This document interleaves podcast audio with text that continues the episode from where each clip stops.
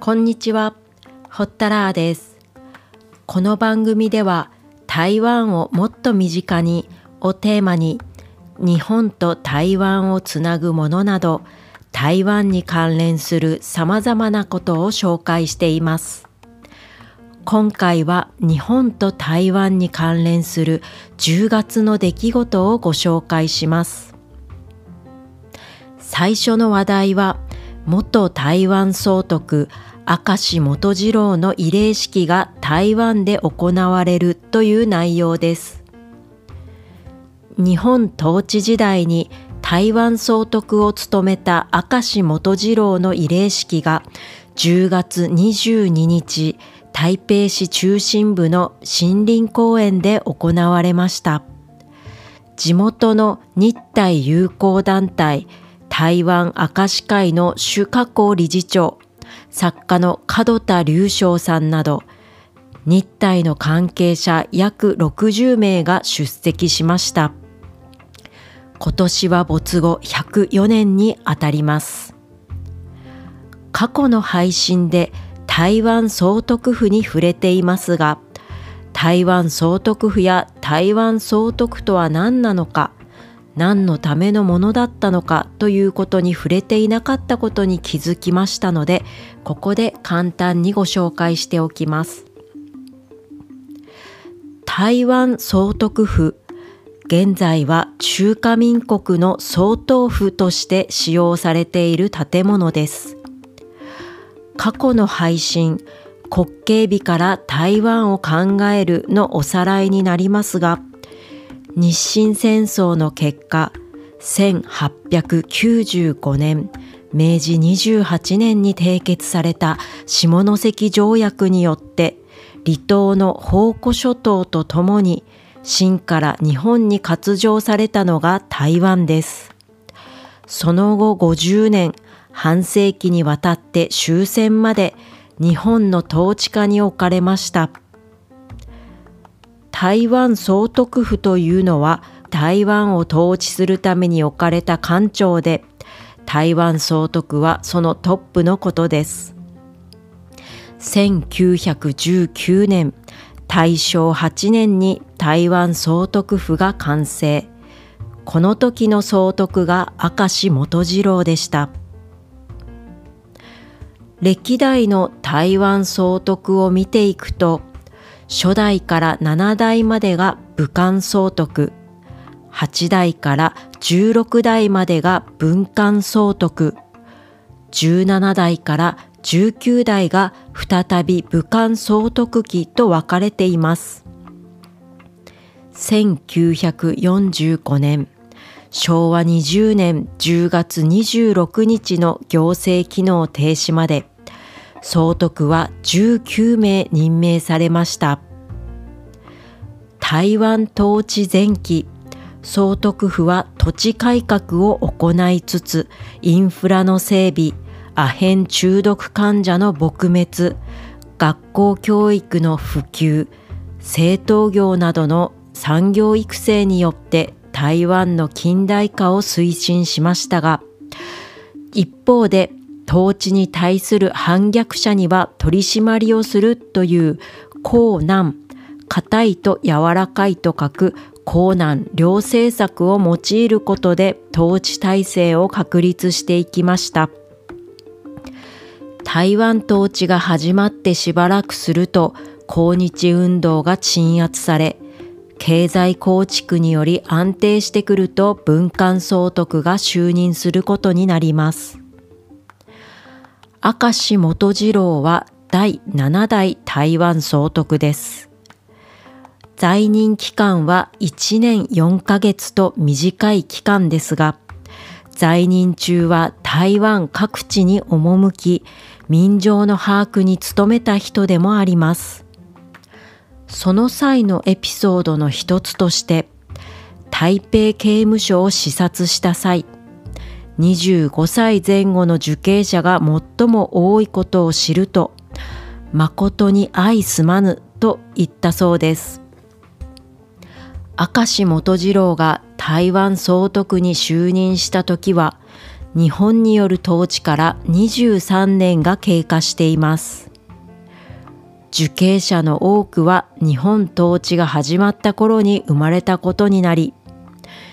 日本統治にまだまだ至らぬところあり故に有望な青年が犯罪を犯さざるを得なかったという考えからの相すまぬだったのです。この時に明石はどうすれば台湾人のために前世を行えるか決意を新たにしたと言われています。短い在任期間中に取り組んだ事業は多岐にわたります。その中でも当時の台湾では近代化に必要な発電用ダムと米の増産を目的とする灌漑用ダムの建設が急務でした。総督府はこの2つの巨大プロジェクトを計画。日月炭水力発電所建設計画ともう一つが15万ヘクタールの不毛の大地を灌漑する河南大衆新設工事計画です。この2つの巨大プロジェクトに決断を下し実行に移したのが明石元次郎でした。厳密に言うと民政長官だったナンバー2の下村博がゴーサインを出したからなのですがこの辺りは結構マイナーな話になりますので、機会がありましたらまたご紹介します。今でも現役で使われている河南大衆の宇山島ダム。土木技師だった八田余一が携わったことは過去の配信でもご紹介していますが、この事業により河南の農民60万の生活を一変させ、不毛の大地が台湾最大の穀倉地帯に変わりました。土木工事だけでなく教育面では台北商業学校の創設にも尽力しただけでなく日本人と台湾人との教育上の区別を軽減し望めば台湾人も内地日本の学校に進学できるよう新教育法を施行しました。後に総統となる青年時代の李登輝さんもこれによって京都帝大の農学部に入学しています。明石元次郎の台湾総督在任期間が短いのには理由があります。在任中に病死したからです。1919年大正8年に公務のため外地台湾から内地日本へ渡航中の船で発病し、もし自分の身の上に万一のことがあったら必ず台湾に葬るようという遺言を残して故郷の福岡でこの世を去りました。55歳でした。当時流行っていたスペイン風邪、インフルエンザから肺炎になり、一時は回復したと言われていますが、再び悪化し帰らぬ人となりました。その後、遺体は台湾に移され、台北の三番峡にあった日本人共同墓地に埋葬されました。ですが、国境内戦に敗れた蒋介石率いる国民党軍とその家族200万人が台湾に逃れた際、日本人墓地一帯には国民党軍の兵士らが住み着き、明石の墓地も破壊されてしまいました。日本人墓地の上に建てられていた国民党軍兵士の住まいは違法建築だったため、後の台湾総統となる陳水扁が台北市長時代、これらの違法バラック小屋の撤去を決行しました。すると、明石元次郎の墓の前にあったとされる鳥居が突如として現れたのです。なんと違法建築の建物の柱として使われていました。私の感覚だと鳥居の建物を柱にするというのは言語道断ですがこれはやはり日本人だから理解できる感覚なのかもしれません日本人墓地は今は森林公園という名前になっていますがここに今も鳥居が残っています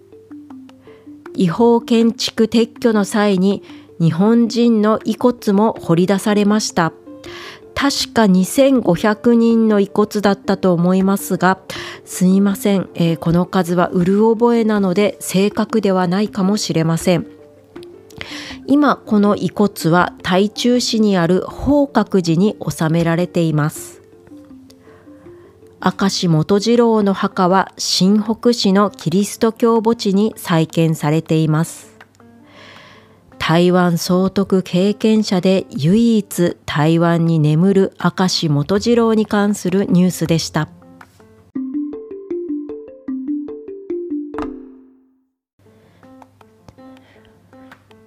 次は操縦国慶節祝賀大会で東京農業大学第二高等学校がマーチングを披露という話題です。中華民国建国112年を記念する祝賀式典が10月10日台北で開催されました。台湾では10月10日が祝日で毎年式典を行っていますがなぜこの日が台湾で祝われているのかというのは過去の配信国慶日から台湾を考えるで解説しています。まだお聞きでない方はぜひお聞きください。来年2024年5月20日で任期満了となる蔡英文総統にとって式典でのスピーチは今回が最後です。冒頭では3年ぶりにマスクを外しやっとここに集うことができたと話し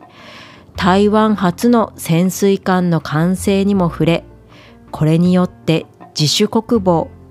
自分の国は自分で守るという自主国防に大きな一歩を踏み出したと話しました。18分にも及んだスピーチでは、中国との関係にも触れ、平和こそが唯一の選択肢、現状維持が互いの共通項であり、平和であり続けるための鍵になると話しました。最後は台湾の人々への感謝とともに世界により良い台湾の姿を見せるだけでなく民主主義の台湾が存在することによってより良い世界にしていかなければならない。頑張れ台湾、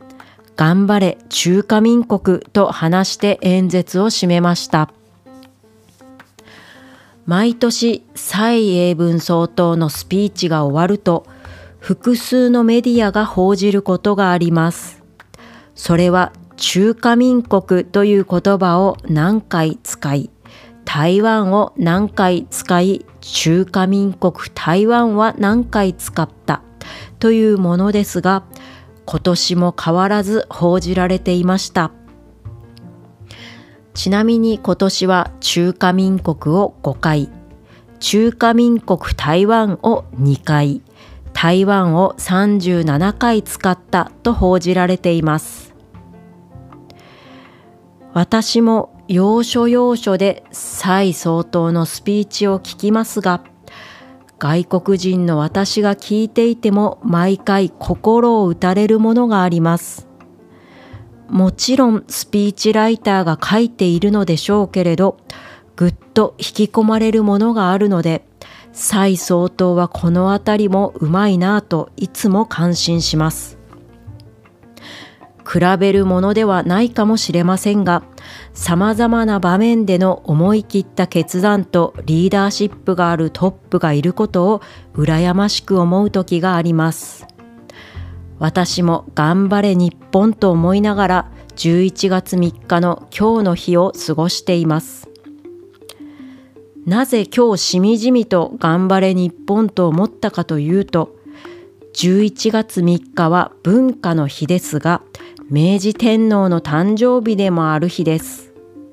戦前は明治節と言われていた11月3日ですが明治時代を振り返ってあの明治時代を経験したわけではないんですが明治時代の歴史を見ると欧米に負けじと懸命だった当時はどんな雰囲気だったのだろうとあれこれ想像してしまいます。話がそれてしまいますので本題に入ります。今年の祝賀式典では東京農業大学第二高等学校の吹奏楽部がマーチングを披露しました。日本の高校の吹奏楽部が式典に招かれたのは去年の京都立花高校に続き2年連続です。高校生たち本当によく頑張ったと思います。ハードなスケジュールで今回は高尾公演も行っています。祝賀式典での演奏と高尾公演概要欄に動画のリンクを貼っています。